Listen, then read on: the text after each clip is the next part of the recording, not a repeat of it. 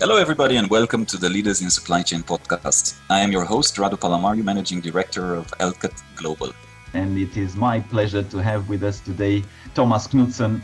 Uh, Thomas is a, is a good friend, great contact. I've known him for many years. He's one of the most interesting people I know, actually, and I don't say that lightly. He wears a lot of different hats, actually. On one side, he is the chairman of Toll Logistics, on another side, he's also a director of Ruma Group, which is a family office, and he's also an advisor to several technology related as well as capital related funds across the world. So, Thomas, pleasure. Thanks for joining us. Well, thanks for having me, uh, Radu. We've known each other for a long time, and, and equally, I would say you are one of the most interesting people in, in, in our industry. I think you've managed to do something which others haven't in the past is create a community within supply chain management that connects both logistics providers, manufacturers, producers, and so on. So excited to be here. Super. So maybe let me let me briefly tell the audience a little bit about your career. So you've you've actually you know you started from the army for a few years, and then you had a long, long-standing career with with Maersk Group. Yeah, we you had several uh, positions all the way to to executive positions. You ran different regions for the Maersk Line. You ran uh, as a CEO of Damco. And then a couple of years ago, you moved to, to Toll. You were the global CEO of Toll. Now, for the last couple of years, you're, you're chairman of Toll. And then I, I mentioned some of the other things that you're doing. So I guess what I want to ask you is what are some inflection points to this very successful career? Uh, many would, would agree. But when you look back, there's typically one, two, three points, yeah, that you can pinpoint and say, okay, this was some of my inflections that helped me be where I am. What are those points for you, Thomas? It's a good question. And I think the older you get, the more you think about it, because I, I found out in my career that there's a lot of coincidences that happen. So, where many people ask for kind of a well designed roadmap to get to where you are, rarely that's been my experience that it happens. So, let me give you a couple of, of inflection points, but perhaps also longer term experiences that have formed where we come from. So, perhaps I should start with that. So, I left Denmark in 1992 and moved to Egypt. Then I moved to Dubai, then Saudi Arabia, US, Trinidad and Tobago, and so on. So what I think my first experience was is this idea of cultures and the importance of cultures. So when you live in a specific culture, you generally look at all other cultures and say they're strange. They eat strange food, they do strange things, they're not like us. And and I think my first inflection point was realizing there, there are no good or bad cultures that are just different cultures and if you get passionate about trying to understand what they are and what they do you'll have never ending learning around the planet and actually you'll be a much better person because you actually appreciate the differences are, are, what makes the world a great place, whether you talk about morally or, or, from a business perspective. So that's probably one which was not a specific point per se. I think if you talk about like specific times. When I was working for Maersk in Dubai, Maersk at that point, they now have a, a, similar strategy, wanted to create an integrated strategy where they wanted to move from having the shipping line, the terminals, and the logistics as three separate parts to integrating that. And at that point, they wanted to create an, an end-to-end uh, logistics chain or supply chain. And, and I was part of the commercial team that had to sell that. So when Maersk rolled that out, I became super interested in logistics and supply chains because I realized that while shipping was super interesting as an asset business, you were moving places uh, from, from one port to another. But for most of our customers, that wasn't really relevant. They weren't looking at the transit time of a ship, they were looking at end to end lead times, and logistics captured that. So this was back in 2005 and six, and, and that really changed my view of the world in terms of saying, yes, shipping is interesting, but actually, the view from the customer is that shipping is just a small part of that. So I wanted to spend time on logistics. So I did an executive master's in, in supply chain management in Spain. I started spending time outside work trying to understand it. And I worked for, for Maersk Logistics for a period um, and, and really enjoyed kind of the, the end-to-end supply chain. And then the last one, which is probably more personal inflection point, was that in 2016 and 17, I was offered a couple of, of opportunities in, in Maersk that were based in Europe. And they were great opportunities that, you know, I should kill for. But I realized that for me, the future privately and, and business wise was in Asia. And so I said no to those roles, uh, which also meant that I had to reflect on what, what does yes look like. And that was a career that stayed in Singapore where I'm now a, a Singapore resident and, and, I'm also a Singapore citizen. My wife is from Singapore. Our family is here. So I had to reflect on what what am I willing to do in the rest of my career from a business perspective. And there, Maersk, uh, for all the right reasons, are moving people around, uh, changing strategy, and so on. And I wanted to find a company that was Asian, based in Asia, but with a global perspective. And they're Toll really fit what, what I liked. And, and uh, that's why I joined Toll uh, a little more than five years ago and, and why I'm still there. Super, love it. And uh, you're sharing uh, on the linear side is quite consistent with with uh, with a lot of other executives that came on the podcast with people that shared also on our book.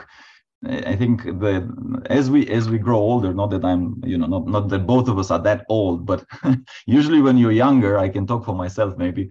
We have this idea that it, it goes linear, that you know, you do this job and then you grow, you do this job. I think that's hardly ever the case. I, I remember talk to another CEO and he was saying that he actively tells his team, like, look, take it easy yeah? I mean don't don't be so stressed don't be so focused on the next promotion or you know if you do a good enough job if you do if you focus on what in the on the now and you do a good job it will come. You don't need to stress yourself about it. And i think a, a lot of uh, especially high achievers are extremely stressed sometimes and focused. No i need to be promoted i need to get to this i need to to do my next gig. But in in life a lot of times things are not linear.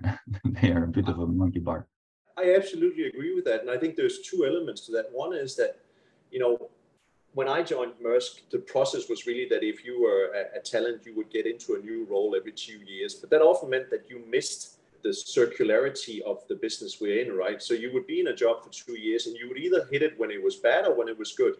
And you didn't necessarily learn how to manage through a cycle of good and bad. So you would often make decisions that were the right for that specific cycle but you wouldn't necessarily learn the entire cycle. So I think time does give you lessons that are, are hard to, to get if you if you don't take the time. And I think the second point is that you know it's it's easy to focus on this. I want to be in success in every job. But if you ask me about my key learnings, they were when I got it wrong, when I failed.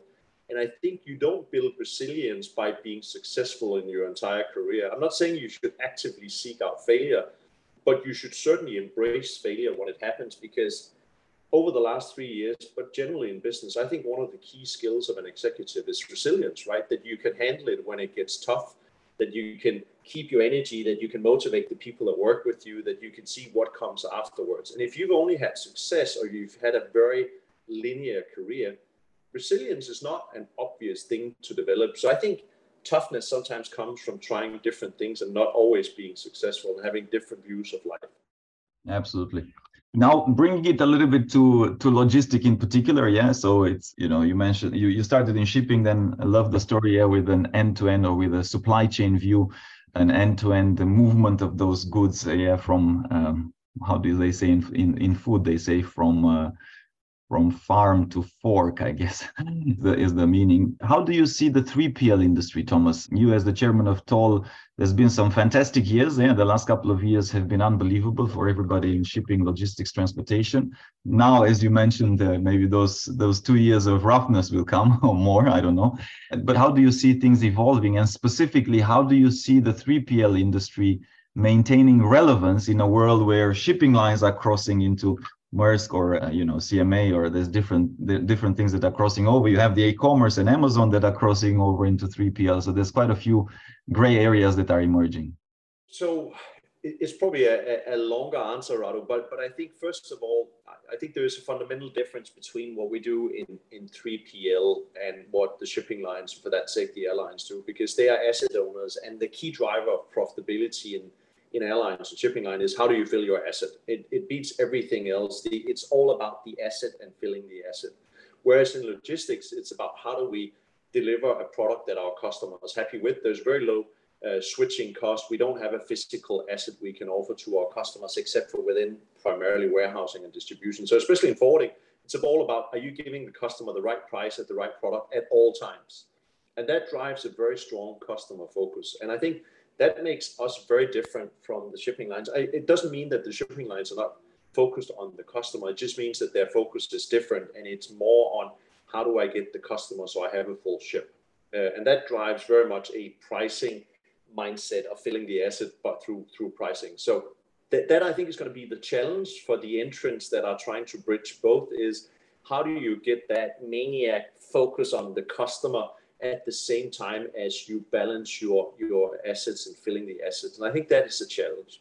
So so i think I'll, I'll leave that to to the integrators to focus on how they solve that problem. But i think very much that we are still relevant because we do do a number of things for our customers right? We we ensure that their logistics chain is possible through using a large number of partners, right? So regardless if you're the biggest shipping line in the world, you only have a number of services and you will have potential problems with your IT system or your equipment or your ships. We can offer that you can use any shipping line in the world or any airline in the world as a principle. And that gives us a lot more flexibility to pick the right solution for the customer, whether it's a price decision or whether it's a service decision. So I think the justification for the 3PLs are clearly there if you're talking about future and, and you know hinting at Amazon and perhaps the the disruption, I, I think if we start by the, the tech disruptors or, or the digital freight forwarders or, or supply chain partners, I absolutely think they're driving the industry in the right direction because we are an industry that has relied on pieces of paper and stamp and so on. But I think there's also sometimes the lack of understanding of why that is. You know, we we move businesses and products from a place that's very complex to a place that's very complex. And the people that we move it with, customs, immigration, shipping lines, and so on, in many ways do rely on paper and stamps and, and processes. And our value is really navigating that system. And we haven't seen anyone who's been able to translate that into a digital product now.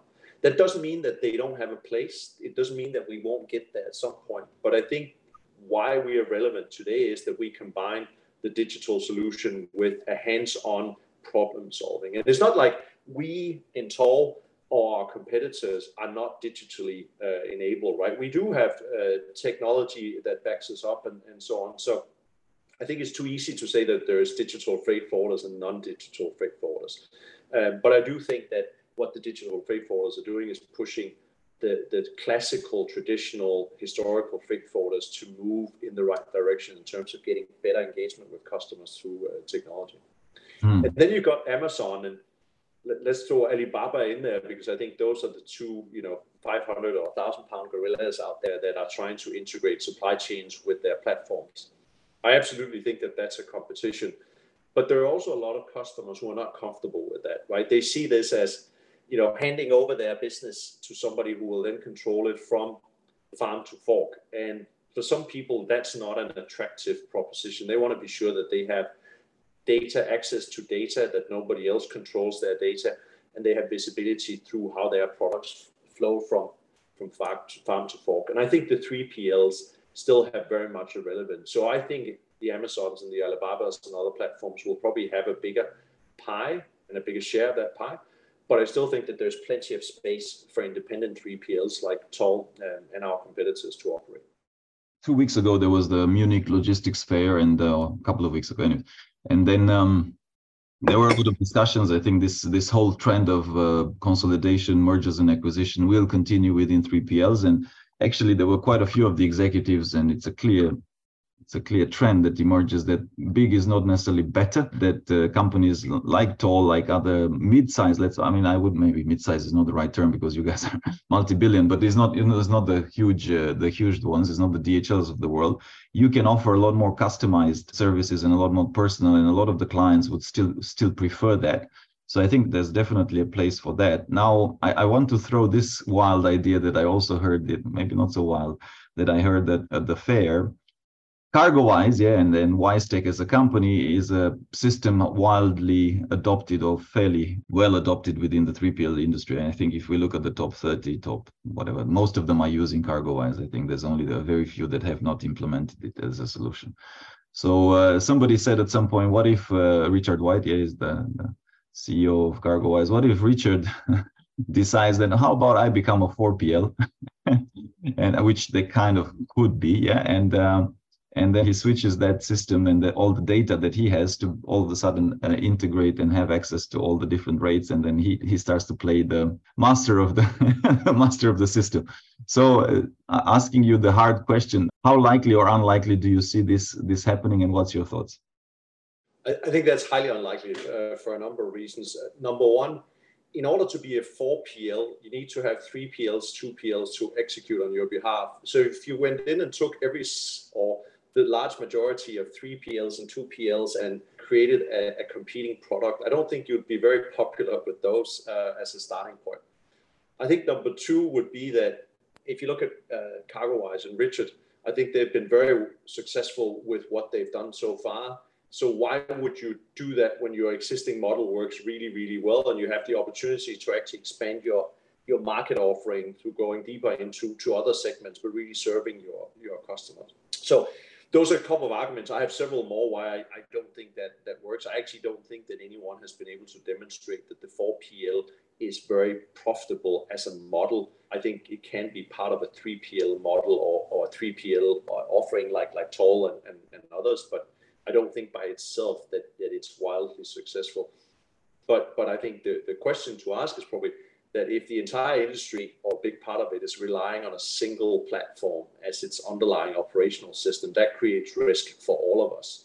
And that I think is an interesting question, saying when DSV, DHL, Toll, CEVA, and, and others are using the same operational system, what if? And that I think is a, a conversation that will probably start coming in the years to come to say, uh, we're very much reliant on a, on a single platform uh, to run our day-to-day business. Um, it's not different than SAP or Oracle in the ERP space, uh, but it is certainly the, the core system in most freight forwarders.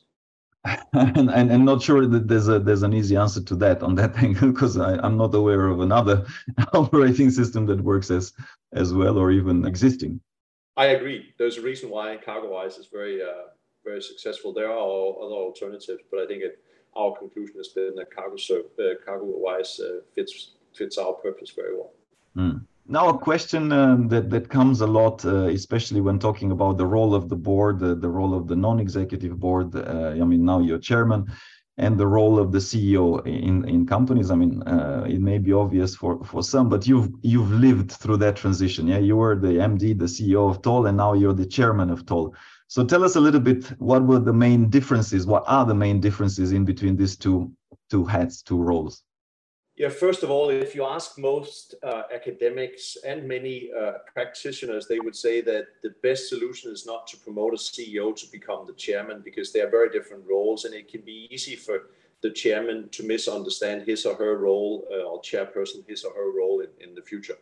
Um, because they are quite different. Admittedly, there's also a difference between being an executive chair and a non-executive chair. So an executive chair is, of course, uh, spending a lot of time in the business together with the CEO in, in actually running the business. Um, so, so that's different. But if you take the difference between the CEO and, and, and the non-executive chair, I think it's important to realize that there are some specific roles that the board and the chair has, which is around governance. So what's the governance of the business? Uh, it not not in the narrow sense, but in the broader sense of are we running a business that's fit for purpose for the long term, and then all the governance around that. There is something about the succession of the CEO and, and, and the leadership team. There's something about representing the shareholders uh, towards and together with management, but there's also representing the view of the CEO and the business towards the owners of the business and so on. So there's some distinctly different roles that a, a board and a, and a chairman has. It's actually quite a difficult balance to find, especially if you are the CEO or have been the CEO. So I can share my, my personal challenges, of course, that I can often see that there is something going on in the business where I think I understand it, where I may or may not agree with what the CEO has chosen to do. As a traditional chairman, you might not have that understanding because you haven't been deep involved. So you really have to to be clear as a non-exec chairman with a past as CEO on, hey, I've got to stay out of this because it's actually not my role. This is what the CEO does, and the CEO has a better view of how the business is performing at that time. So the CEO must make that call. Clearly, if you have a lot of disagreement, then as a CEO and chairman, you have to sit down and say, hey, I'm seeing these things. Why are we doing that? And, and so on. But it's important for the chairman to give enough space for the CEO and the leadership team to run their business. I think the value that the CEO, the chairman can do is, of course, to ask good questions it is to ensure that there is a good process in the board so mm. that the board is has equal voices. So you don't have a specific part of the board that has a stronger or weaker voice, that you have people on the board who have different views, different experiences, so they can challenge and ask good questions. So a lot of, of you know, some people think that the chairman is, is supposed to have a lot of, of, of ideas and he's going to drive or she's going to drive the business. But I actually think that the role of the chairman is to create a great board and then ensure that the voices in the board, uh, board are heard equally and then you get to the best outcome of those. So process is actually quite important for a, for a chairman. And um, so you mentioned some, you know, you mentioned this. Don't get involved as a main challenge, yeah, as a chair chairperson versus actually being the CEO. I'll probe a little bit further. Any other common misconceptions that you've come across, uh, you know, regarding specifically the, the role of the board? Uh, there's, I, I, hear quite a bit all the time. So I'm just curious if, in your opinion, you come across one or two that stand out.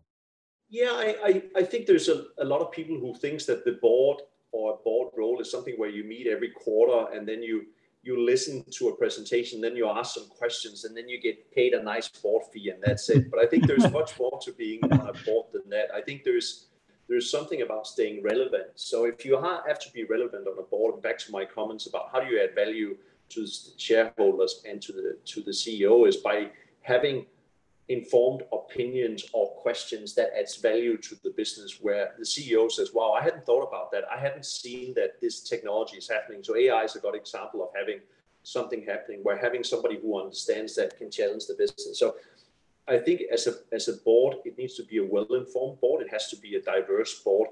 And diverse can mean gender, but it can also mean experiences, background, geography, uh, industries, and, and so on. But it's really important that, that the board – can can provide inspiration uh, to the CEO and, and challenge. And, and that means that the board role is not just about showing up for a quarterly meeting, it means being engaged. And, and I think the other one is the board can be a good sparring partner for the CEO. So, you know, we have a number of different people on our board with different backgrounds. And at least when I was CEO, and I think it's the same thing with Alan today, it's great to call up somebody who has been the former CEO of KPMG and says, Hey, what do you think is happening within the area of so and so? Or what are you learning through the other boards you are, involved in regarding digitalization? And, and often, freight forwarding doesn't get inspired by other freight forwarding digitalization journeys. But if you have a, a chairman or, or a, a board member who is in a digital business, you might actually get inspired for what they're doing with consumers and banking or what they're doing in telecom or whatever. So I think having a a diverse board with different views to inspire the CEO is quite important.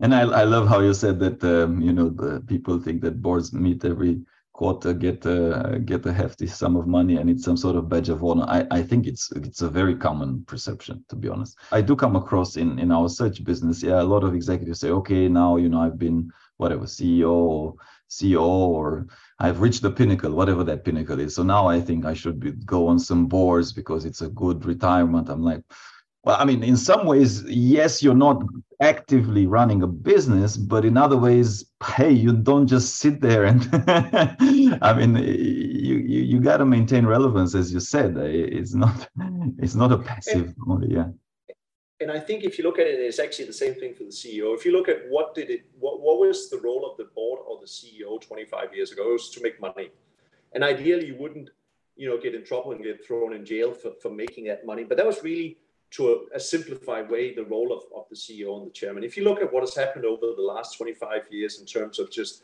financial crisis, financial scandals, the responsibility as a board towards uh, the wider uh, shareholder and stakeholder environment has, has increased, right? Now we're talking about climate change, sustainability, diversity and inclusion, safety. You know, as a CEO, as a chairman, you really have to be on top of a lot of things and really be well informed because you are accountable and responsible. And you know, the, the chain of responsibility for boards is getting further and further out. And that means you actually have to spend more and more time uh, being involved. So no, it's not just getting the fat fees. And, and I think CEOs who want to make a transition have to really think about why they're doing it because just collecting a check and sitting and asking questions, uh, there's much more to board uh, work. But I think that CEOs and, and former executives can be great board members, but they have to be clear on what their value is. It's not the fact that they were a CEO, it's specific skills and competencies or views or backgrounds that they bring to it. Uh, but it's not just the title.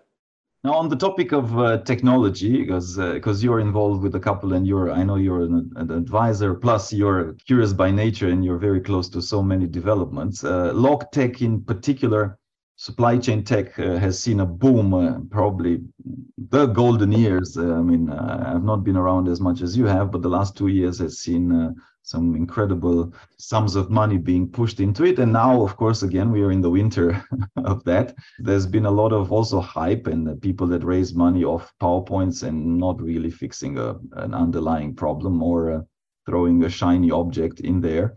I guess my question is where do you see the biggest low hanging practical fruits? I think when we talk about technology, it's easy to get lost in the shiny blockchain, you know, changing even AI now, yeah but ultimately what is that thing that we have a problem with uh, whether it is you know just uh, in, in shipping you have pieces of paper put it on digital. Yeah i mean this is a very silly example but what are some of the really low hanging fruits that you think within logistics technology can fix and should fix in the next two years and startups should focus on?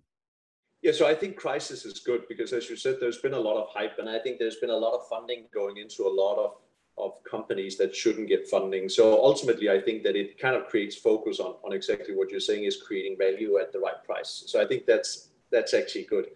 I, I think if you're talking about the problems to be solved, I think that's often where it starts, right? That you got somebody who's super smart and understands technology and sees a superficial problem. So you know the supply chain or the logistics is inefficient and there's too much paper. Okay, let me create an end-to-end tool that can solve all those problems I can see intuitively that makes sense, but I think there is a, a, lack of understanding of the complexity of that and what are the problems you're trying to solve. So if you're asking about where I often see it going wrong is people are trying to either they don't understand, either they're trying to problem solve a problem that doesn't exist, or they're trying to solve a problem that's very, very complex and where they might not have a solution. And I think to your point that I still think that there is a long-term need to solve the end-to-end logistics supply chain whether it's visibility or whether it's the flow of data or flow of money, there, there is certainly a tool or tools out there that are, are relevant. But it's very important to understand that right now, I don't think that you can create that tool. I think if you're saying within the next two years, I think it's tools that solve very specific problems, right? So how do you digitalize a very specific process? So it could be final mile delivery. You look at some of the, the, the unicorns in the US that I think have done the right thing. They focused on how do we do final mile delivery where we get full visibility to where the product is so we can make real-time changes on delivery modes and, and so on or optimize the specific process. If you look at the digital freight forward i think the ones that are most successful are the ones that try to focus on solving a relatively specific and, and clear uh, product and where technology is part of it but there is also an element of understanding the industry and addressing the industry. So you know the, obvious one that's come up the last few months, I guess, is how do you deploy uh, AI as a tool to, to solve issue, right? I, I think if you look at forwarding, um, 80% of our business is happening without a lot of problems. So it's it's a happy flow. And then you got 20% that is is where you need to focus on your attention. But we don't spend our time 80-20 like that also. We spend more time on handling the happy flow. So any technology that can simplify the happy flow that just happens without interference and really focuses on solving the problems that exist. So I would say anything that's exception handling, process management of the problem part of the supply chain that enables people to come into the office and instead of checking the 200 files they have on a ship, they are told that there's 20 files that are not going according to plan. What do we do about that? And that could move into other places. It's in the warehouse. What are the 20 orders that needs to go out this morning? Rather than okay here's a flow of 5000 different things that are happening. So i think exception handling and well-defined problems are the ones that will have the most traction in the next two years. Mm. i don't think that means you should not focus on solving the bigger problems. I think you just have to recognize that they're much harder and they'll take a lot longer and, and are very complex. So you're taking some bigger risk when you invest in that or you design products. And, and i guess it's back to the you know we were talking offline that that balance between what do we fix today and kind of what is the bigger picture in the future? But you got to move in the with both. Uh, it's, it's like anything. It's like when people step into a new role you know great you present to whatever the uh, boss of that role is uh, your vision for the next three years but after six months you'd better show that you've done something already that has added value to the company. Uh, otherwise it doesn't fly. No, I, I absolutely agree. I, I think if you're talking about you know the, the role of a leader and the more senior you get is of course you have to look forward and, and anticipate and plan for what will happen next year. And, and, if you're the chairman or the ceo you're in some cases talking three five ten years out. But that doesn't mean you can ignore the present right? If you're looking at what happened with covid i think we all realized that you needed to fix a problem immediately.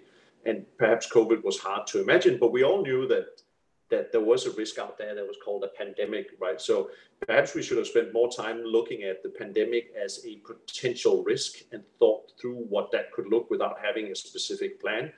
But we often end up focusing too much on on what is right in front of us. And, and I think you you asked earlier and, and reflection, the difference between I think the CEO and the chairman is the chairman is less busy handling the day to day. Most CEOs are really busy doing both, and they work very very hard as a chairman, I'm also working relatively hard, but I'm working more on trying to see what is three, five, ten years out, whether it's technology or whether it's, for instance, the impact of climate change and what we need to do to address climate change. And and and then I think that's the the luxury of a of, of being a non-exec chairman is that you have time to spend on looking forward whilst the CEO and the leadership team of a business are really busy ensuring that the day-to-day issues are solved but also looking ahead. I, um, on a recent discussion, um, we had the Professor Sheffi from MIT on the topic of again being practical, yeah, and fixing for what is. I actually asked him, so you know, what would you do if you were to start a business? He had started five businesses before, which he sold, and and he told me, well, I know for sure that I wouldn't start in AI. his point is like the worst the worst possible idea is to go and, and start an ai company because you're fighting with the googles and the microsofts and whatnot and plus it's overhyped.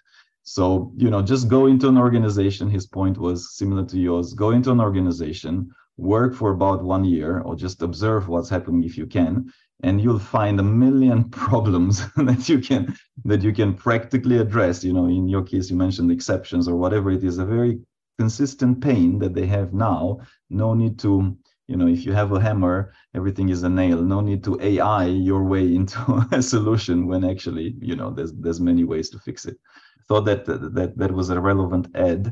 now sticking to ai and and then linking it to skills and talent and and how do we kind of can we in the first place and how do we prepare ourselves for the future of work, uh, Thomas, and you know for staying relevant as employees, as leaders, as executives in this world in which increasingly it seems that AI will uh, continue to do better and better. What's your thoughts?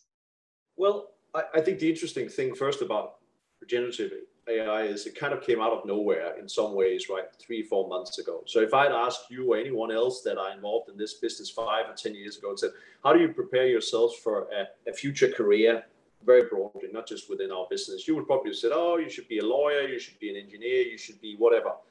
And I think if you look at what is happening now, I think you could say that that something like AI will have a dramatic impact on, on the legal profession because a lot of work is spent on reviewing contracts, drafting contracts, and so on that can be done better by AI. So what's the future of being a lawyer? I don't know. And and if you ask me what's the future of, of working in supply chain, I'm not sure I can can answer that. What what I do think I can say is it's unlikely that what will make you successful today in the labor market is going to be successful in 20 years. So if you if you think you can predict the future, I would probably say, where is the world going to be in 20 years, and how do I set myself up for, for, for success? But I think it comes back, and we've talked about this before, rather that what does a successful career look like, and how do you build it? And for me, it's about, you know, AI will do a lot of things smarter than I will ever be, and, and already is. So, so what's my what's my unfair advantage? My unfair advantage is I can drink coffee with people and I can uh, have empathy and talk to them and try to understand their problems and render my advice from my career and, and so on. So I think if you think about building a career, I think it's building a career where you have experiences that are different, where you've you know gone through tough times, good times, you can connect with interesting people and so on. So I know it's a it's a wishy-washy answer in as much as I'm not giving a specific role or technology or whatever, but I actually think that the idea of saying, how do I stay relevant is by leveraging what is the most human things, which is human connections. And that doesn't mean you shouldn't learn math and trades and what AI is and so on. Absolutely. But you'll never be smarter in the future than an AI engine when it comes to understanding what's going on with a specific process or whatever. But I do think you can add value by having some skills that connect people uh, going forward. So wishy-washy answer, but I think it's more about being open and learning about a lot of different things than rather being focused on trying to beat AI because I consider that highly unlikely.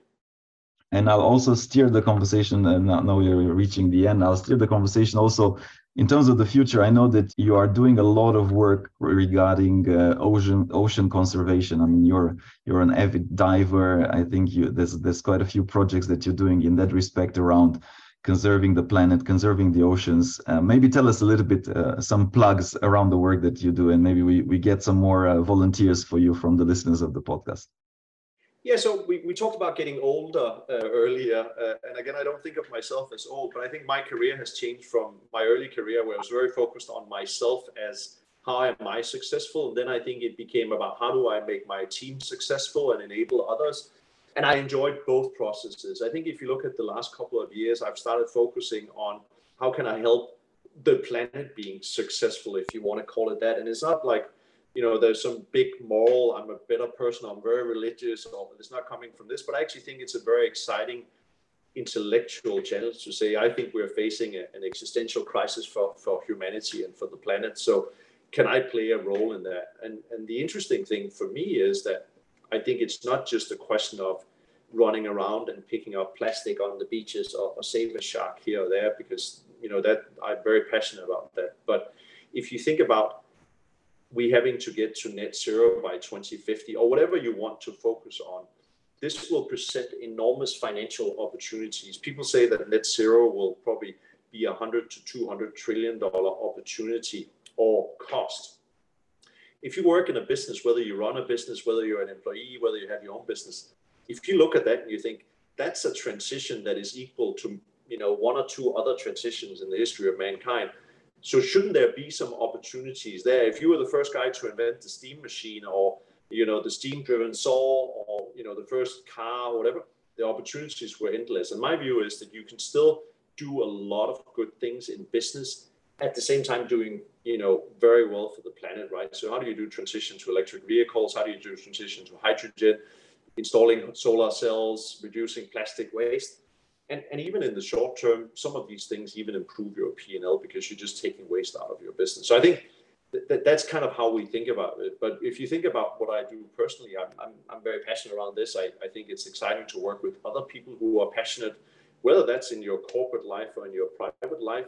You know, people talk about retirement It's like, oh, you're going to go play golf. And I'm like, who wants to play golf every day? First of all, I don't play golf, so that's not an option.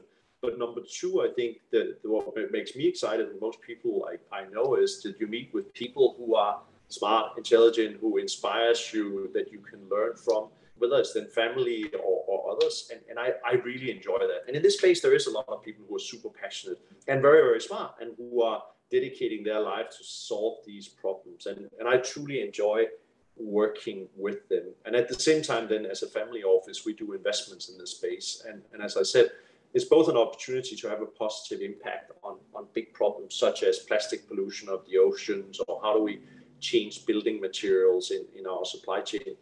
Uh, to you know going out and, and, and doing something really practical like like stopping fishing or, or stopping plastic pollution or so on. So it really gives you a broad place to play and, and i still think you can make a lot of money. If you look at plastic pollution this is one of the things that a lot of companies are struggling with today is that at some point they expect they will have to pay for that whether it's through plastic penalties or plastic credits whether it's because they can't use plastic anymore so they're looking to say well how do we get access to that. And if you, as an investor, can present that to them in a way where we have a solution, you can make money in this space. So you can both do good and make money at the same time.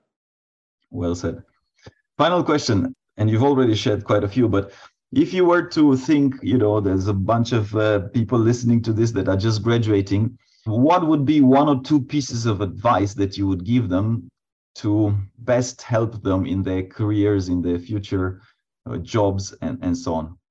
So I have seen many different career paths, so I don't have the perfect one, but I can say what what what I would do if I had to do it again. I think the first 10 years of your career from until you're 30, let's call it that, depending on when you start, but at least the first years of your career, just spend learning it. Don't have too much of a plan. Get out, get to understand how things work. Be, you know, be willing to do some stuff that might be hard. So, you know, go travel, live in countries that are different than what you're used to, which can be difficult, but get out and learn. And some of the learning is not obvious. Uh, it might not take you down the path that you think is relevant when you're 22, but I can tell you that whatever you learn and whatever you experience early will form your future career. And then I see perhaps the 30s, and I, am simplifying it in terms of years, but perhaps easier, that that is the second part of career where you start narrowing in and saying, okay, this is what I'm really passionate about. This is what I'm really good at. This is what I, I want to make my place in my career. And then the rest of your career is hopefully benefiting from from those years in terms of kind of building on top of that. But I think the first 10 years, I always worry when I hear people who have laid out the rest of their life uh, because my best experiences didn't come from planning. It came from going, oh wow, I didn't realize that I that I needed to do this to learn something about people, about business, about culture, or whatever. So, you know, don't get too freaked out in the beginning that you don't have a plan or that you're not being successful. Sometimes failure and and problems and struggles will make you a much better leader for for, for the future. So uh, so don't encourage failure, but certainly when it will happen and it will, embrace it. Like like the great philosopher Mike Tyson said, no, uh, everybody has a plan until they get punched in the face. So deal with it and get up. and we will all get punched in the face. So, so, so it's not like it's just a matter of time. No, no, that won't happen to me, right? Yeah, exactly, exactly. Thomas, thanks a lot for the time, uh, for the sharing, for the many great examples. It's been a delight. And keep up the great work and uh, inspiring, uh, well, the new generation of leaders as well as doing all the interesting projects that you're part of. Thanks, Radu, thanks for having me. It's always a pleasure talking to you. Thank you for listening to our podcast. If you liked what you heard, be sure to go to www.alcottglobal.com and click the podcast button for all the show notes of the interview. Also, subscribe to our mailing list to get our latest updates first. If you're listening through a streaming platform like iTunes, Spotify, or Stitcher, we would appreciate a kind review. Five star works best to keep us going and our production team happy. And of course, share it with your friends. I'm most active on LinkedIn, so do feel free to follow me. And if you have any suggestions on what, what to do and who to invite next, don't hesitate to drop me a note. And if you're looking to hire top executives in supply chain or transform your business, of course, contact us as well to find out how we can help.